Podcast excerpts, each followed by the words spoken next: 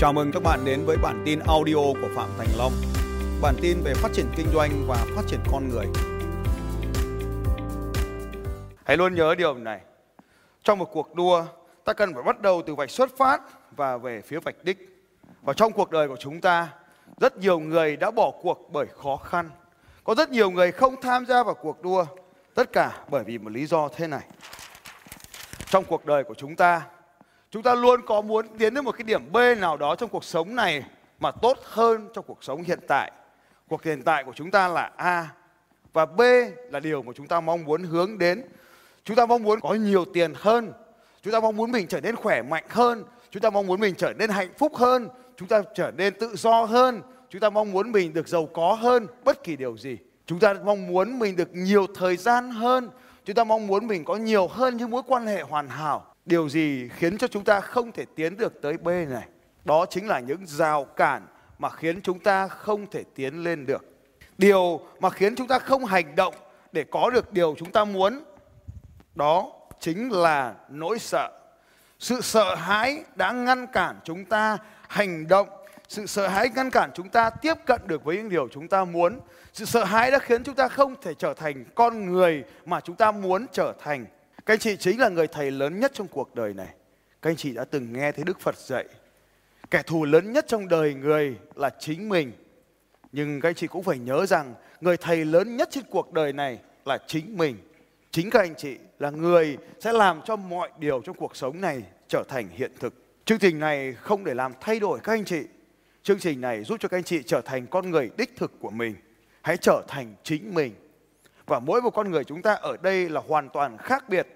Vì thế, câu chuyện của ai đó có thể cảm xúc chúng ta nhưng không cứ nhất thiết phải trở thành chúng ta. Trở thành chính con người của anh chị mới là điều quan trọng. Cho nên vì thế, bạn càng phải biết rõ ràng mình đang ở đâu, mình đang là ai, mình đang có điều gì thì mình sẽ dễ dàng để có được những điểm mà mình mong muốn hơn. Nếu mình không tìm hiểu đích thực rằng mình đang có điều gì thì rất khó để vượt qua chính mình một trong những khái niệm mà tôi muốn đề xuất với các anh chị đó chính là sự hạnh phúc trong cuộc đời. Rất nhiều thứ trong cuộc đời này chúng ta làm để mong có hạnh phúc. Ta kiếm nhiều tiền hơn để có nhiều hạnh phúc. Ta kiếm bạn bè nhiều hơn để có hạnh phúc. Hoặc là ta kiếm bạn bè nhiều hơn để có được nhiều tiền hơn. Hoặc là ta đi nhậu nhiều hơn để mong có nhiều bạn bè hơn, để kiếm được nhiều tiền hơn, để cuối cùng mình được trở nên hạnh phúc hơn. Hạnh phúc là thứ bất kỳ ai trong cuộc đời cũng khát khao đi tìm kiếm nó và để có được hạnh phúc thì chúng ta phải có sự giàu có. Có rất nhiều khái niệm về sự giàu có. Giàu có đó là chúng ta có dư giả như cách mà mình muốn về một lĩnh vực nào đó. Khi chúng ta nói về giàu có, hầu hết mọi người thường nghĩ đến tiền. Tiền chưa đủ, các anh chị. Mình phải có nhiều hơn cả tiền nữa. Tiền bạc là rất tuyệt và rất quan trọng. Nhưng bên cạnh tiền bạc, ta cần phải có cả những điều mà tạo nên cho chúng ta niềm vui nữa. Đó là sức khỏe, đó là mối quan hệ và đó là thời gian tất cả những yếu tố này sẽ ảnh hưởng đến cuộc đời của chúng ta. Cho nên, ai cũng muốn mình có được nhiều tiền hơn, sống lâu hơn, khỏe mạnh hơn, hạnh phúc hơn. Nhưng điều gì khiến chúng ta đang không có được điều này?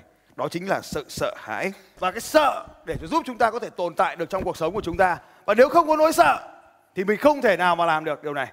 Vậy cho nên bao nhiêu số anh chị thấy rằng là nỗi sợ là cần thiết đối với cuộc đời của chúng ta? Cảm ơn anh chị phải có sợ và vấn đề ở đây là không phải tìm cách tiêu diệt nỗi sợ, không có ai tiêu diệt được nỗi sợ hết, mà chúng ta phải tìm cách sống chung với nó. Và giống như những cái khó khăn trong cuộc đời, chúng ta phải nhận biết được nó để chúng ta có thể dễ dàng vượt qua nó. Có hai loại nỗi sợ chính. Dù đem kết hợp tất cả những điều này lại với nhau lại, thì nó tạo ra hai nỗi sợ chính. Nỗi sợ hãi đầu tiên là sợ không được yêu các anh chị. Sợ không được yêu. Sợ không được yêu. Mình không có sợ bố, sợ mẹ đâu mà mình sợ họ không còn yêu thương mình nữa. Mình không có sợ vợ, sợ chồng. Mình sợ họ không yêu mình nữa. Mình không có sợ người yêu. Mình sợ họ không yêu thương mình nữa. Mình không sợ bạn bè mình bỏ rơi mình đâu. Mà cái nỗi sợ lớn nhất là mình sợ bạn bè không còn yêu thương mình, quý trọng mình nữa. Sợ không được yêu thương, không được kết nối là một trong những nỗi sợ lớn nhất của loài người. Điều này nó mang tính bản năng các anh chị. Con người chúng ta tồn tại trong công xã nguyên thủy và nó trước đó, nó là những cái bộ lạc. Trước đó nữa, nó là những cộng đồng, những nhóm người họ phải nương tựa vào nhau ở thời kỳ nguyên thủy thì mới có thể sống sót được. Bất kỳ con người nào mà không liên kết với con người khác thì nó sẽ nhanh chóng bị thiên tai, bị lũ, bị thú rừng, bị những cái thiên tai địch họa khác tiêu diệt. Và những con người đó không còn tồn tại nữa, chỉ còn tồn tại những con người mà kết nối với nhau thôi.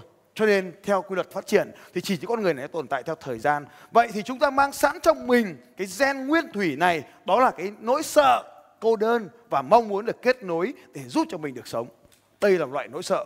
Nguyên thủy, cái nỗi sợ thứ hai. Nỗi sợ này là nỗi sợ lớn, khiến cho hầu hết chúng ta không tiến về phía trước được.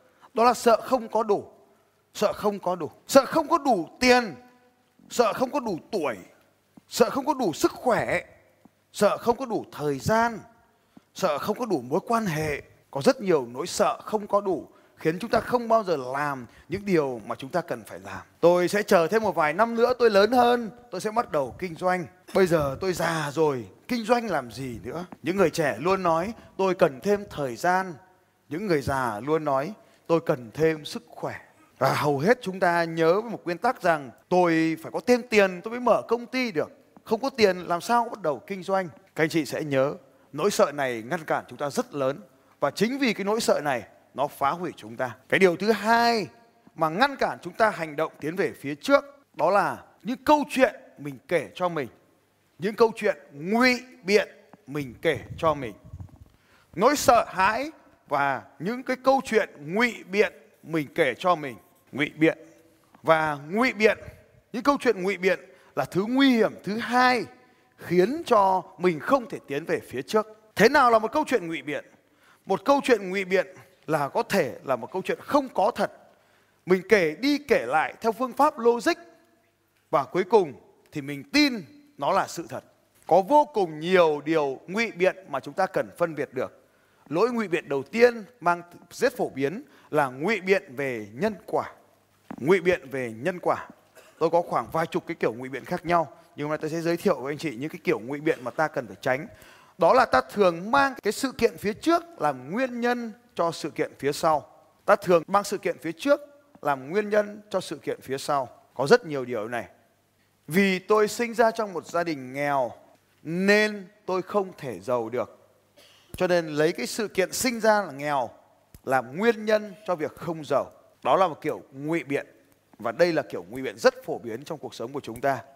Có nhiều điều không phải là cặp nguyên nhân và kết quả.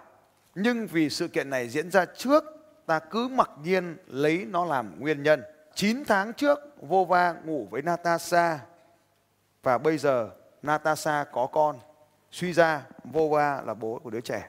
Kiểu như vậy, chúng ta có nhiều thực tiễn đúng không ạ? 9 tháng trước Vova ngủ với Natasha, giờ NASA có con, suy ra Vova là bố của đứa trẻ. Có không anh chị?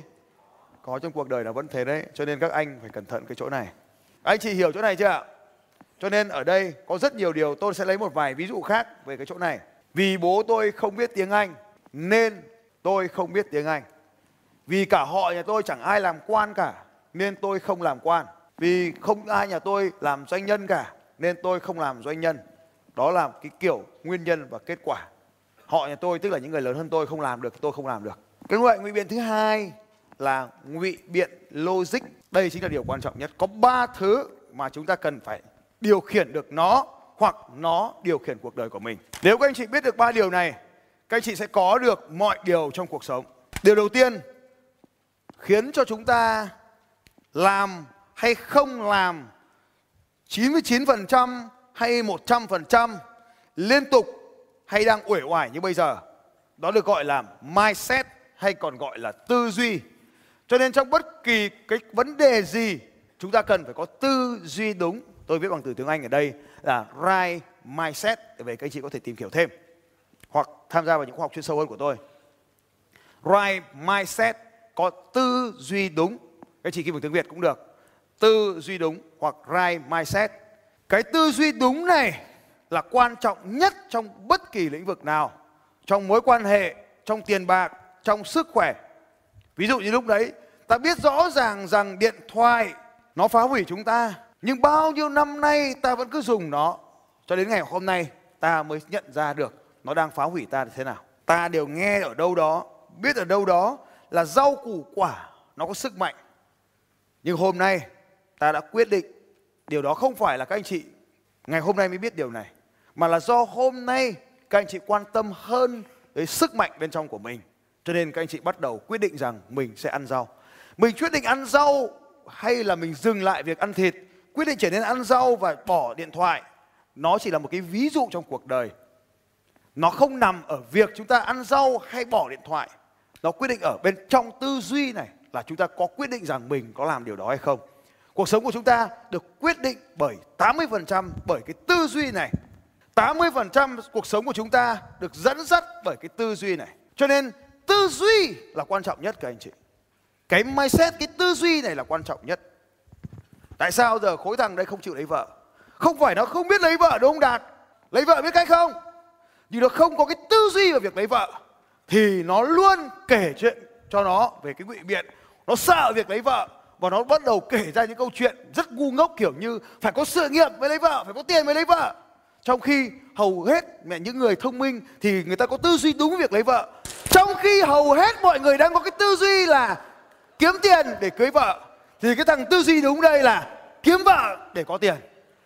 Chỉ cần làm như vậy thôi, cuộc sống mình đã thay đổi hoàn toàn rồi. Tư duy quyết định.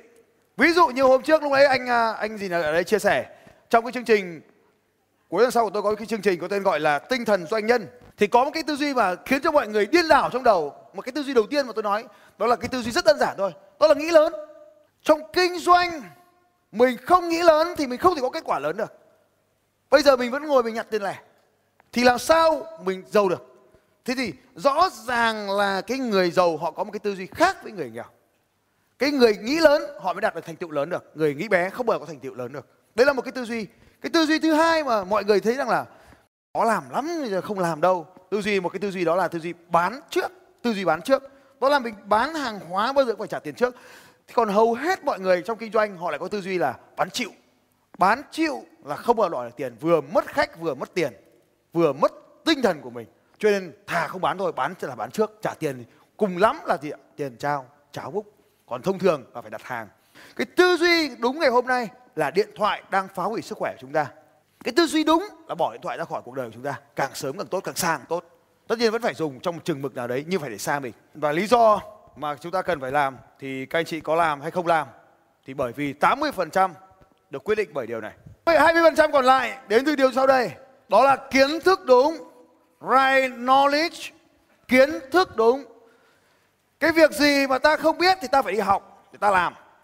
Có tư duy đúng rất quan trọng rồi, nhưng ta cần phải học. Nhưng hầu hết mọi điều, ngày hôm nay nếu anh chị trên 24 tuổi, mọi điều các anh chị biết hết rồi.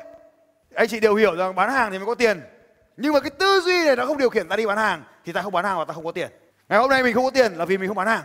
Công cụ đúng là cái thứ ba ta cần phải có, right vehicle cái công cụ đúng, chúng ta cần phải có công cụ đúng, right knowledge, right vehicle. Có công cụ đúng, có công cụ đúng. Ta lấy ví dụ một cái việc như này. Bây giờ, ta lấy một cái ví dụ là giàu đi. Ta lấy ví dụ là giàu.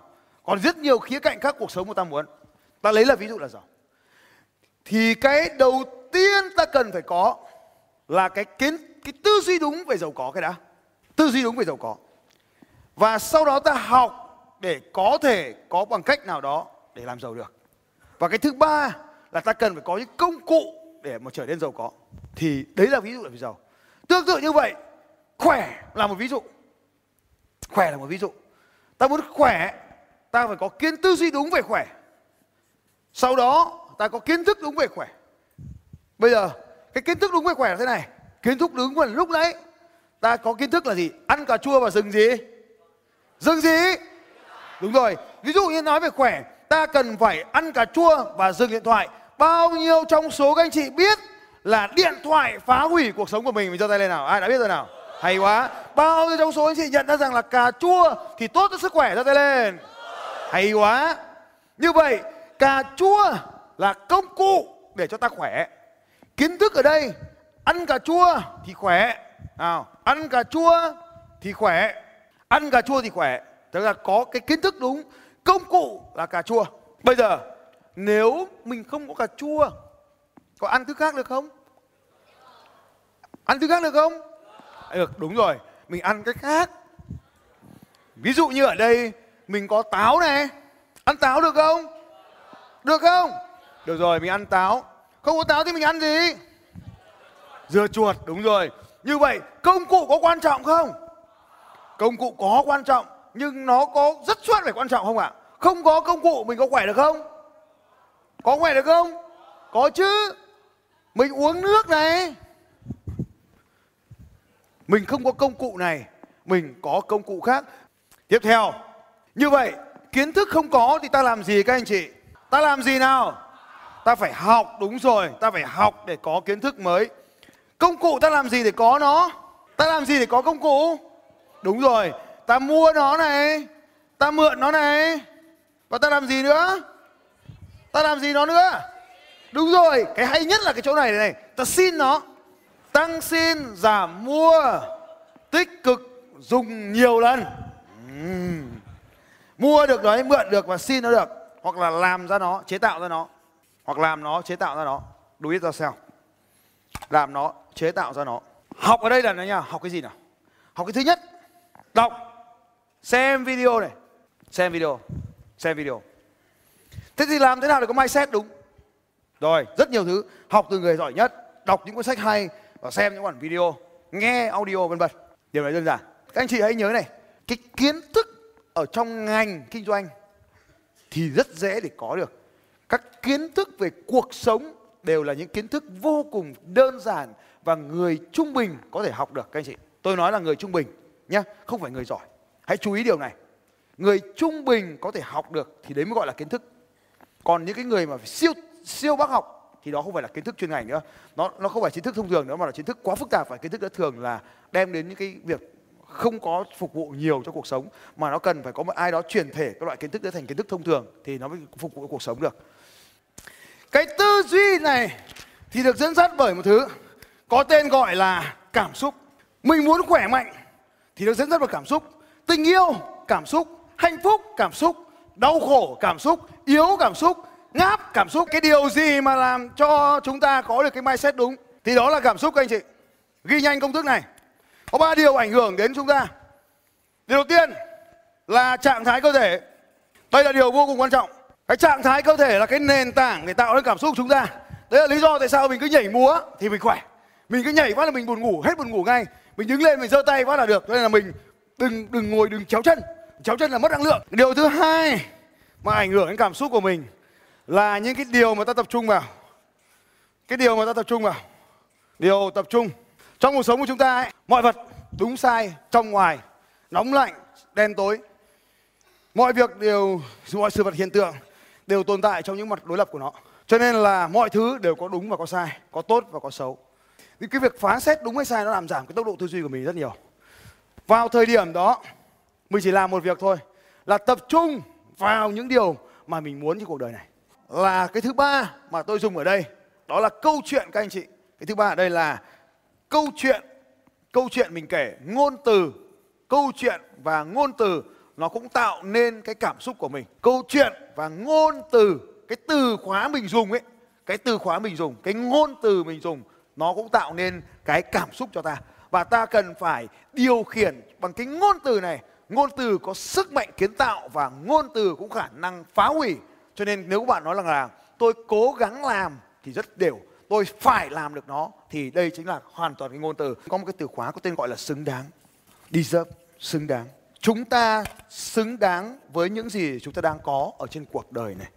Ngày hôm nay bạn có từng ý tiền là vì bạn xứng đáng với số tiền bạn đang có ngày hôm nay bạn vẫn đang đi cái xe đó là bạn xứng đáng với cái xe đó.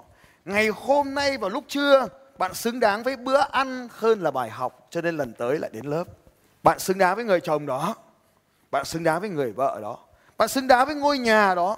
Bạn xứng đáng cho con mình học cái trường đó. Và khi chúng ta có cảm giác xứng đáng với cái gì, thì ta sẽ lựa chọn cái đó, các anh chị. Và ta không bao giờ thay đổi nó cho đến khi ta cảm thấy mình xứng đáng hơn những điều khác. Trong chương trình lập trình vận mệnh thì tôi nói với các anh chị về đó là cái giá trị mà ta lựa chọn. Bạn xứng đáng với sức khỏe đó, cho nên bạn có cái sức khỏe đó. Tôi xứng đáng với người vợ đó, cho nên tôi chọn bà đó làm vợ mà mãi mãi không thay. Tôi xứng đáng với ngôi nhà đó, cho nên tôi sẽ chọn ở trong ngôi nhà đó. Và tất cả những gì chúng ta có trên cuộc đời này là xứng đáng. Khi bạn xứng đáng với cái điều gì thì chắc chắn nó sẽ xảy ra cho bạn. Và khi mình xứng đáng với hạnh phúc thì tự nhiên mình sẽ lựa chọn con đường để đi đến hạnh phúc, các anh chị khi mình xứng đáng với điều gì thì mình sẽ lựa chọn con đường để đi đến đó một cách nhanh hơn Rất nhiều người nói với tôi rằng là tôi muốn đi, không đừng nói tôi muốn đi, đừng nói tôi muốn đi. Tôi xứng đáng với những chuyến đi đó thì mình sẽ đi được. Khi công việc cũng vậy, bạn xứng đáng với công việc bạn đang làm. Vì bây giờ bạn vẫn đang làm công việc đó là bạn xứng đáng với nó. Cho nên cái từ xứng đáng là cái điều mà tôi muốn trao các anh chị. Thì chúng ta sống xứng đáng với cuộc sống của mình. Chúng ta được làm cha làm mẹ, chúng ta sống xứng đáng với cha mẹ. Chúng ta có duyên được làm vợ, làm chồng. Hãy sống xứng đáng với làm vợ, làm chồng, để xứng đáng với người vợ, người chồng đó. Cho nên cái từ thứ hai mà tôi muốn nói với các anh chị ở đây, đó là niềm tin. Ta đã nói gì một lần rồi đấy. Niềm tin. Cái niềm tin. Cái niềm tin vào bất kỳ điều gì. Cho nên khi cô ấy không tin loài người nữa, thì lúc này cô ấy không cứu loài người nữa và cô mất toàn bộ sức mạnh.